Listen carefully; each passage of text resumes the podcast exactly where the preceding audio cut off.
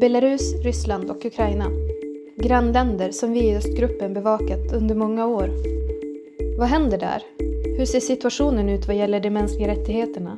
Och varför är dessa länder aktuella för oss i Sverige? I Östpodden samtalar Östgruppens Tobias Ljungvall med svenska experter och gäster från öst. Med mig har jag, liksom i ett tidigare avsnitt, Jakob Hedenskog från Totalförsvarets forskningsinstitut. Och förra gången så talade jag och Jakob om Ukraina som han eh, är en, kanske Sveriges främsta kännare av. Den här gången ska vi tala om vad i alla fall jag upplever som en stigande konfliktnivå med Ryssland. Välkommen Jakob. Tack så mycket. Ja, efter mordförsöket på den ryska oppositionsledaren Alexej Navalny i augusti och efter att man fängslade honom i eh, januari och slog ner de demonstrationer som, som eh, utbröt till hans stöd så har EU sagt att man nu ser över sin Rysslandspolitik. Eh, Borrell gjorde ett besök i, i Moskva som anses vara ett fiasko och man inser att man på, på något vis har nått vägs ände eller måste kanske göra någonting annat. En sån här stark eh, självrannsakan från EUs sida och, och en sån här betonande av mänskliga rättigheter som det ändå handlar om, det har vi inte sett efter tidigare historier som påminner om Navalny-förgiftningen, till exempel giftattackerna mot Sergej Skripal och hans dotter för tre år sedan, eller mot eh, Alexander Litvinenko 2006. Båda de händelserna utspelade sig i Storbritannien. Varför tror du att demokrati och mänskliga rättigheter, som det här ju ändå handlar om ytterst, nu tillåts ta större plats i EUs politik mot Ryssland? Ja, det i just det här fallet med Navalny så har det ju att göra med att EU beslutade om eh, att eh, kunna införa sanktioner mot brott mot mänskliga rättigheter utanför EU med hjälp av en Magnitsky-lag som, som antogs i december 2020. Att man kan sanktionera personer som brutit mot mänskliga rättigheter. Tidigare har EU endast kunnat eh, införa sanktioner som varit inriktade på vissa konflikter eller problemområden som till exempel då när man sanktionerade Ryssland vad det gäller annekteringen av Krim eller eller eh, nedskjutningen av MH17-planet över Donbass och Rysslands krigföring i östra Ukraina och så vidare. Så att det, det är väl eh, ett sätt att så att säga höja ribban ytterligare för Rysslands agerande i sitt närområde Ukraina i första hand. Sen är det inte säkert att det här påverkar Ryssland. Det har ju, sanktionerna har ju hittills inte påverkat Ryssland att ändra sitt beteende eller agerande, sin politik. Hittills har ju inte sanktionerna drabbat Putin själv eller hans närmaste krets. Det finns säkert mycket starkare effekt man kan få ut av att eh, gå mycket närmare Putin och eh, slå till mot eh, ekonomiska intressen i Putins absoluta närhet. Tvärtom så har ju sanktionerna påståtts av Ryssland ha positiv effekt på den ryska ekonomin. Men Ja, i och med att eh, det har sporrat den ryska ekonomin. Man har blivit tvungen att köpa ryska varor och så vidare.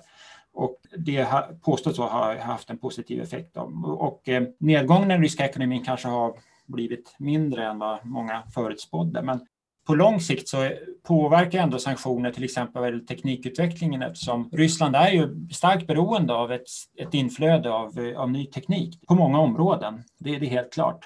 Men även om inte sanktionerna kanske påverkar Ryssland direkt och dess politik så är ju syftet med dem i första hand tror jag att höja så att säga ribban, kostnaderna för Ryssland att agera så, så som man gör.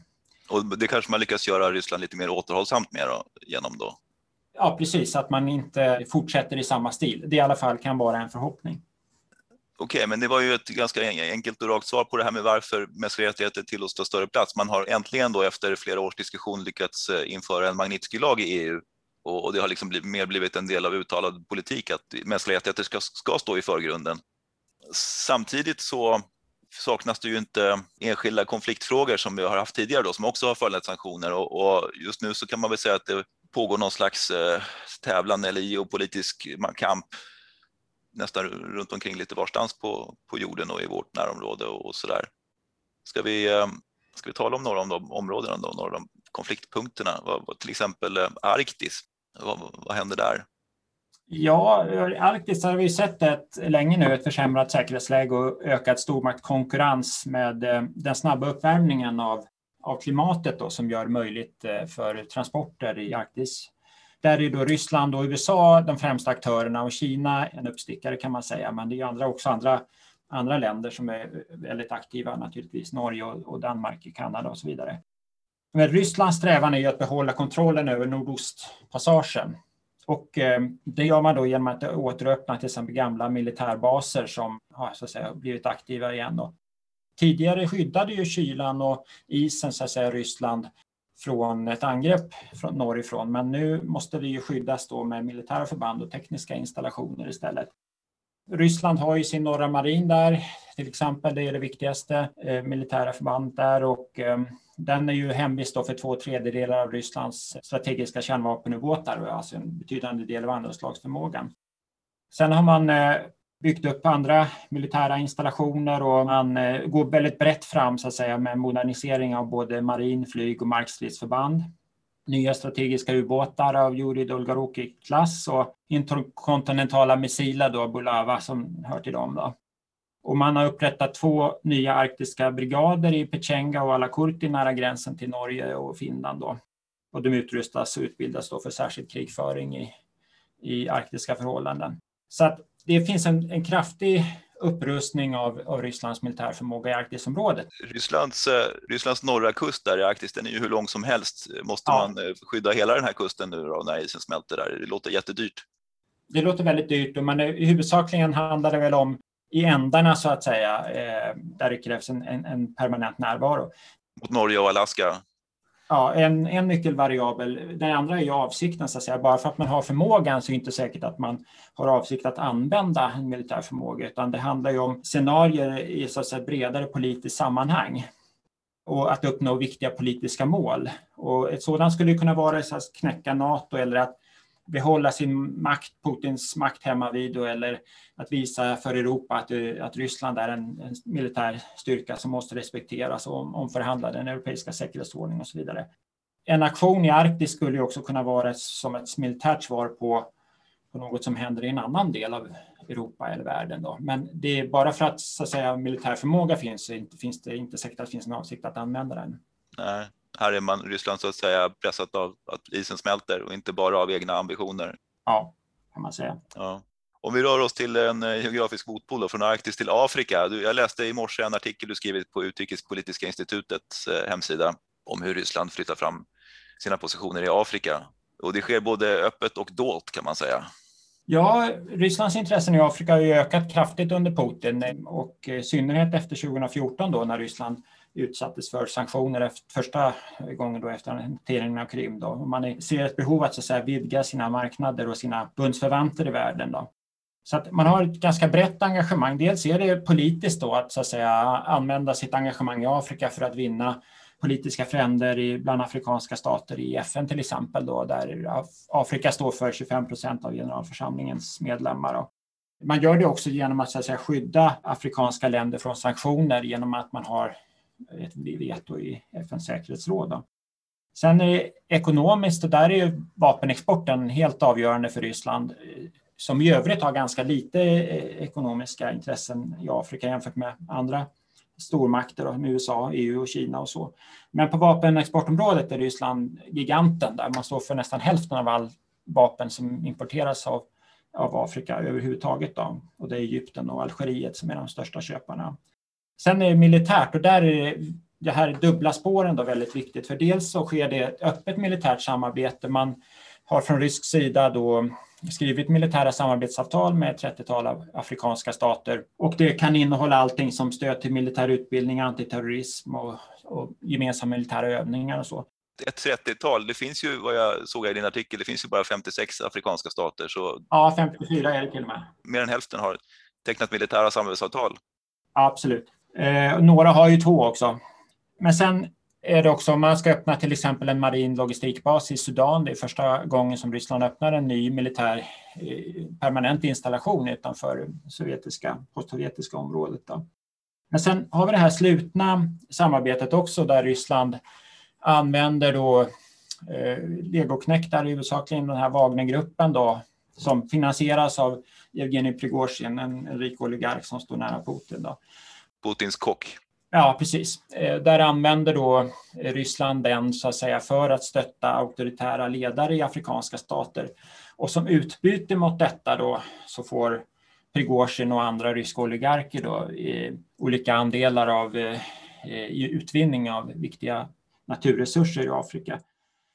Till och med är det så att Wagnergruppen då har deltagit i, i så strider, så att säga, öppna strider då med, på regeringssidan med, mot rebeller till exempel i Mosambik och i, ja, man stöder eh, general Haftar i Libyen och man är involverad, djupt involverad i Centralafrikanska republiken på regimens sida. I Centralafrikanska republiken så verkar man ju ha låtit mörda tre ryska journalister för något år sedan som åkte dit för att se vad Prigozjin egentligen hade för sig där. Ja, precis. Ja, det var 2019, 18 eller 19 redan. Så.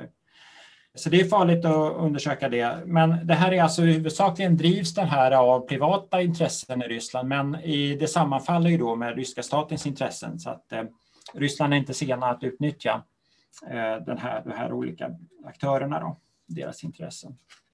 Vi eh, går vidare till vårt eget närområde, eller Rysslands närområde kanske i första hand om man får säga så. Eh, händer det någonting nytt där? Men förut har ju Rysslands ambitioner trots inskränka sig till just närområdet. Är det fortfarande viktigast för Ryssland och, och vad gör man där? Absolut, men Afrika har ökat i betydelse, men det är, absolut, det är absolut närområdet, Rysslands närområde som är det viktigaste för Ryssland. Och så har det ju alltid varit och kommer förmodligen alltid vara. Då. Putin sa nyligen eh, vad det gäller närområdet just att han eh, kan tolerera självständighet för de före detta Sovjetrepublikerna, det som utgör Rysslands absoluta närområde. Men den får inte användas mot Ryssland. Och det kan man tolka som en viktig varning till Ukraina framför allt. I Ukraina så har ju inträdde ju en vapenvila eh, i juli förra året, 27 juli, och därefter så minskade brotten mot vapenvilan som hade varit innan då kraftigt, men den har ökat igen senare veckor, från och med februari i alla fall. Och sedan vapenvilan trädde i kraft så har 18 ukrainska soldater dött då, sedan juli förra året och fem stycken bara i mars i år. Sen har ju president Zelensky blivit mer aktiv i att så, så här, kringskära ryska intressen i Ukraina. Han har, man har infört sanktioner då mot eh, proryska ukrainska oligarker som Viktor Medvedchuk till exempel, eh, ledaren för partiet Oppositionsblocket för livet. Och stängt ner hans tv-kanaler. Ja, precis. De som han påstås äga då, men som egentligen då står som ägda av en, en av hans kompanjoner. Då. Men det var redan i, i höstas då. Och tonen mot Ukraina i rysk media har varit väldigt hård eh, på senare tid. Och man kan undra varför händer det här just nu? Jo, dels så tror jag att det har att göra med vissa trender som går emot Kreml just nu. Och det är till exempel Bidens nya administration där man har en tuff attityd mot Ryssland, eh, där mm. man ser att finns en starkare tro på transatlantiskt samarbete. Och sen är det också vissa åtgärder tagna av den ukrainska regeringen som vi nämnde här, sanktionerna mot Medvedchuk som är en nyckelperson eh, för Rysslands vidkommande i Ukraina då, stängningen av tv-kanaler och också nya initiativ att hantera de temporärt ockuperade territorierna från Ukrainas sida. Och sen har det förmodligen också att göra med att man ser en en eskalation som skulle kunna skapa ett bättre eh, status quo för Ryssland. Eh, Ryssland har ju delat ut pass i de ockuperade områdena i Donbass. En halv miljon ryska pass har delats ut de senaste eh, åren, två åren. Och propagandan har eskalerat och, och, man talar till och med om att eventuellt annektera de här områdena. Jaså. Rysk propaganda pekar ut Ukraina som som aggressivt eh, och revanschistiskt och försöka återta de här territorierna. Och det är väl ett sätt att kunna skylla på Ukraina om det skulle så att säga skorpa till sig. Det var ju vad ryska nationalister som Girkin eller Strelkov ville redan 2014 att man skulle annektera östra Ukraina. Tror du att det kan bli verklighet nu snart eller? Ja, det går inte att utesluta att uh, man, man bullar upp för ett sådant scenario. Sen är det inte säkert att, att det kommer att förverkligas, men om det skulle göra det så vill, så vill man ha en möjlighet så att säga att kunna skylla på Ukraina, att det är Ukrainas fel att eh, striderna har så att säga blossat upp igen. Jag tror mycket av den här eh, propagandan går ut på det, att, så att säga, lägga över skulden på, på Ukraina. Då. Du nämnde att eh, eh de här, den här eskaleringen kan bero på, på, att man förväntar sig en mer aktiv politik från Bidens sida och vi såg hans uttalanden i förra veckan i en tv-intervju. Eh, får man tro Biden själv så är han jättetuff mot Putin det verkar som Biden är den första amerikanska presidenten sedan Bill Clinton som inte försöker börja med att försöka med en avspänning i relationen till Ryssland. Det har ju tidigare varit försök då, menar, George W. Bush och, och Trump inte minst. Även Obama? Ja, Obama också. Det var omstart och allt sånt där. Men de försöken har ju misslyckats. Inte ens Trump då, som aldrig sa ett ont ord om Putin, han lyckades ju inte heller förbättra relationerna i någon väsentligt avseende. Nej. Men här verkar det som, som Biden, han försöker inte ens, utan han, han har varit stenhård då. Jag vet inte hur man ska... Hans uttalande här om man hummade om Putin var en killer eller inte, men... Han sa att han gör det. Han fick frågan, anser du att Putin är en, en eh, mördare? Då sa han, mm -hmm, I do. Det är ju anmärkningsvärt odiplomatiskt så här president uttrycker sig på det sättet, även om han inte uttryckligen sa, utan det var mer ett medgivande. Men det är i alla fall något som Ryssland kommer att utnyttja som intäkt på att USA inte är intresserade av att förbättra relationen. Och därmed lägger man också all skuld på USA. Det fanns ju ett ännu så att säga, hårdare uttalande i den här intervjun och det var att Biden då berättar att han vid ett möte på tu man hand med Putin 2011 anspelade på, på Bush, Bush berömda ord om att han hade sett in i, i Putins ögon och sett hans själ. Ja. Eh, så ska Biden då på tu man hand 2011 sagt till Putin att jag ser in i dina ögon och jag tror inte att du har någon själ. Nej, just det. Nej, precis. Och då skulle Putin ha svarat att vi förstår varandra. Det här låter ju som en, en eh, ska man tro på det här höll jag på att säga. Eh, Nej, men sen eh, Putins svar var ju närmast att uttrycka sig väldigt förklenande om Biden. Efteråt nu ja. ja. ja han önskar dem hälsa och så vidare och, och, ja. och så. så att, ja, och skämtade bort det hela med den som sa att han var så. Och så. Sen ja. kom ju i dagarna här en rapport från USAs nationella underrättelsechef som pekade ut Ryssland och Putin personligen för att ha försökt att påverka det amerikanska presidentvalet i november förra året. Då att motarbeta Biden och gynna Trump. Då. Det handlade väl om Bidens sons affärer i Ukraina, bland annat, den historien? Ja, där. precis. Men där också ska då Ryssland använt sig av ukrainska inflytelseagenter, bland annat eh, Andrij Derkach, en ukrainsk parlamentariker, men också en kille som heter Kilimnik, som en ryss av ukrainsk härkomst, så att säga. Så att det, det var väl också i, i, linje med det här, så att säga, peka ut Putin personligen som delaktig i det här, eh, den här valpåverkan. Då. Vad det gäller Ryssland generellt så kan man se från USAs sida att Ryssland är ju egentligen ingen prioritet för, för USA. Det är ju Kina som är motståndaren. Där kan man ju notera då att eh, Roskosmos, det ryska rymdbolaget, har skrivit ett avtal då med kinesiska rymdbolaget om samarbete i rymden. Mm. Och det kan ju ses som en signal att Ryssland ser Kina som framtidens samarbetspartner i rymden, inte bara så att säga i, på jorden också, utan, utan i rymden. Okej, okay, för, för, Ryssland och USA har ju samarbetat med rymdstationen där uppe. Ja, precis. I 25-30 år och, och det senaste decenniet har ju USA varit helt beroende av Ryssland för det samarbetet. Och det har ju pågått och varit framgångsrikt. Även om relationerna på, på, på jorden har varit dåliga så har det där samarbetet fortskridit väldigt framgångsrikt.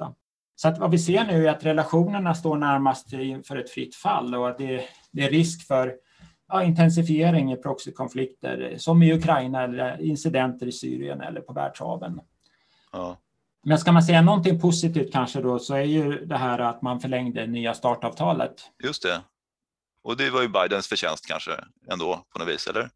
Ja, det, det skedde ju precis eh, innan det skulle gått ut då, efter tio år i februari. Så det är ju det enda, det sista nedrustningsavtalet som fortfarande så att säga finns kvar efter det. INF och ABM då eh, har ju då raserats tidigare, man har frångått dem. Och nya start, det handlar om eh, strategiska missiler som kan flyga långt? Precis, precis. Och INF är ju kort och medeldistansrobotar. Det sades ju upp då 2019. Aha. Och ABM, mm. det handlar om antiballistiska robotar. Det, det, det lämnade USA redan 2002 då, under W. Bush. Är det missilskydd det, eller vad är det för något? Ja, precis. Ja. ja, men då har vi i alla fall lite grann kvar av, av eh, nedrustningsförsöken eller i alla fall hålla igen, eh, att hålla igen upprustningen med förlängningen av nya startavtalet. Ja, precis. Så det finns någonting kvar att hålla fast vid ja. gäller säkerheten. Ja, ett halmstrå i alla fall. Eh, men Ryssland har ju annars förlängningen av detta till trots generellt rustat upp, eller hur? Nästan under hela Putins tid vid makten. Och man pratade väldigt mycket för 10-15 år sedan, 20 år sedan kanske redan, om att Ryssland skulle resa sig från knäna och bli mäktigt och starkt. Har man gjort det nu? Är man klara med det? Ja, det kan man säga. Det, man började en, en militärreform eh, 2008 efter kriget mot Georgien. Då. Det, tidigare försök hade ju varit ganska halvhjärtade, men, men, men den gången då så tog man i rejält och, och har, har gett, tillfört rejält mycket mm, pengar för det där också. Man har förnyat materiellen och moderniserat. Eh, då har man uppnått målet att 70 procent av materiellen ska vara mm, moderna. Och man har fler tillgängliga förband. Det som man fyllt ut de förbanden som, som inte var fulla utan mer skelettartade och sen har man tillfört fler också. Så att man har en ökad militär förmåga. Och det är också kopplat till en mer påstridig och aggressiv utrikespolitik som vi sett, då inte minst i Ukraina och Syrien och så vidare. Och en vilja då att använda militärt våld. Och också en stark förmåga att, att projicera militärmakt utanför sitt närområde. Jag tänker på Syrien då, att man har en eh, ökad alltså kapacitet i out of area som det heter då. Eh, man har det är i första hand för Rysslands del är ju Syrieninsatsen i första hand en flyginsats. Sen har man förlitat sig på marktrupper från syriska eh, regeringssidan och iranska så att säga, Hezbollah och så vidare. Även en del egna legosoldater från den här Wagnergruppen har ju varit där. Ja, och så legosoldater då, från Wagnergruppen då, huvudsakligen. Men man har stått för flyg, flyginsatsen plus att man har till exempel har flygit eller skjutit kryssningsmissiler från Kaspiska havet till Syrien. Så att det har varit väldigt framgångsrikt och politiskt har det ökat Rysslands eh, inflytande i Mellanöstern markant. Och på bekostnad då av USA och västmakterna får man väl säga.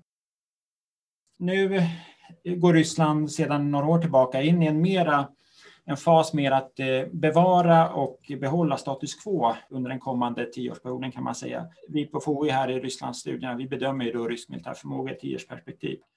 Så att försvarsutgifternas andel av BNP har minskat de senaste åren. Då. De toppade väl 2016 tror jag och sen så har det i princip legat still. Då. Men det är ju, de är likväl det största i Europa. Då. Men eh, det finns inga, ingen markant så att säga, ökning. Intressant. Nu, nu ligger det mer att man försöker att bevara eh, och utveckla den befintliga förmågan. Ja, det där går lite grann kanske hand i hand med något som jag har hävt ur mig vid några tillfällen nu, att när det gäller samhällsutvecklingen, att man eh, hamnat i ett läge där man kanske mer eftersträvar stabiliteten än eh, att man på något vis har mognat som regim och, och vill ha kvar det man har och inte vara alltför äventyrliga och, och röra till saker. Ja, å andra sidan så har man ju nu en kapacitet som man inte hade tidigare. Ja. Och eh, även om det som jag sa, alltså, det handlar ju återigen om avsikten också, inte bara med förmågan, men man har ju förmåga att, att utföra sådana här operationer. Man har förmåga att, så att säga, liknande både Krim och östra Ukraina och det kanske räcker då i stora delar liksom till till det som man behöver så att säga. Men det, det, det, krävs både militär förmåga och avsikt så att säga för att, för att kriga. Om man tänker att Putin nu är 68 år, om man nu tänker sitta stilla i båten i tio år till, då betyder det att det finns liksom inga långsiktiga planer på, på att flytta fram positionerna ytterligare jättemycket i alla fall kanske?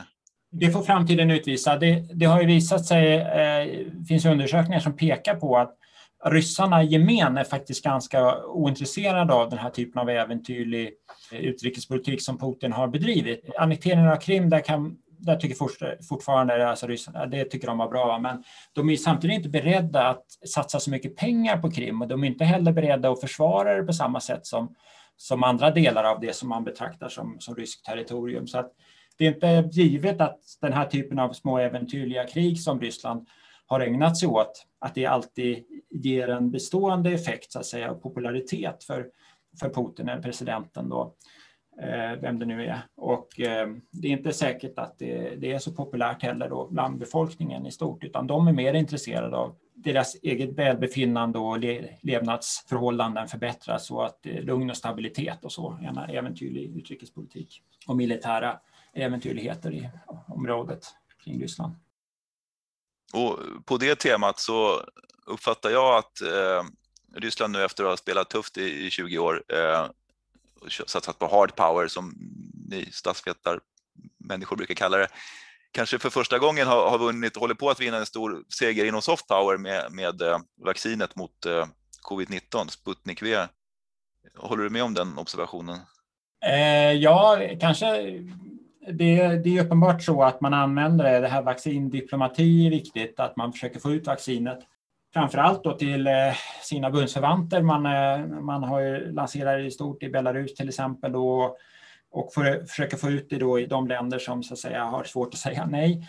Ukraina har ju av, avböjt det och förbjudit det så att säga, men man lanserade ju då i de ockuperade territorierna i Donbass. Då. Och man försöker ju få in det, men Ungern har väl köpt in det och även andra EU-länder som Slovakien då? Ja, precis. Det är några som, som gärna vill göra det. Och det är ju naturligtvis en stor propagandaseger för Ryssland. Dels att vaccinet i sig, som många avfärdade ganska snabbt, då, nog förmodligen är ganska bra. Det har ju fått ett erkännande i Lancet, en sån här eh, tidskrift som är inflytelserik. Och sen att eh, andra länder då eh, vill, gärna vill köpa in det. Sen visar sig, menar, ryssarna själva är ju ganska skeptiska till det och vad jag vet så har inte Putin själv låtit vaccinera sig. Och och vaccinskepsisen är stor i Ryssland. Tisdag spelar vi in detta på. Han ska vaccinera sig idag har han sagt. Okej, okay, ja. Kapaciteten att eh, det verkar ju som man hellre, då, hellre exporterar vaccinet i stor omfattning än att vaccinera sin egen befolkning. Ja, just det. Men man lägger också ut tillverkning i andra länder eh, ja, så att man ska kunna man ger bort så att säga, metoden så att andra får tillverka så mycket de orkar. Ja, och därmed så tackar jag dig Jakob Hedenskog för att du återigen var med i Östpodden. Tack så mycket. Det är alltid lika roligt att vara här. Tack för att du har lyssnat på Östpodden. Om du vill veta mer om mänskliga rättigheter i Östeuropa besök gärna Östgruppens hemsida och följ oss på sociala medier.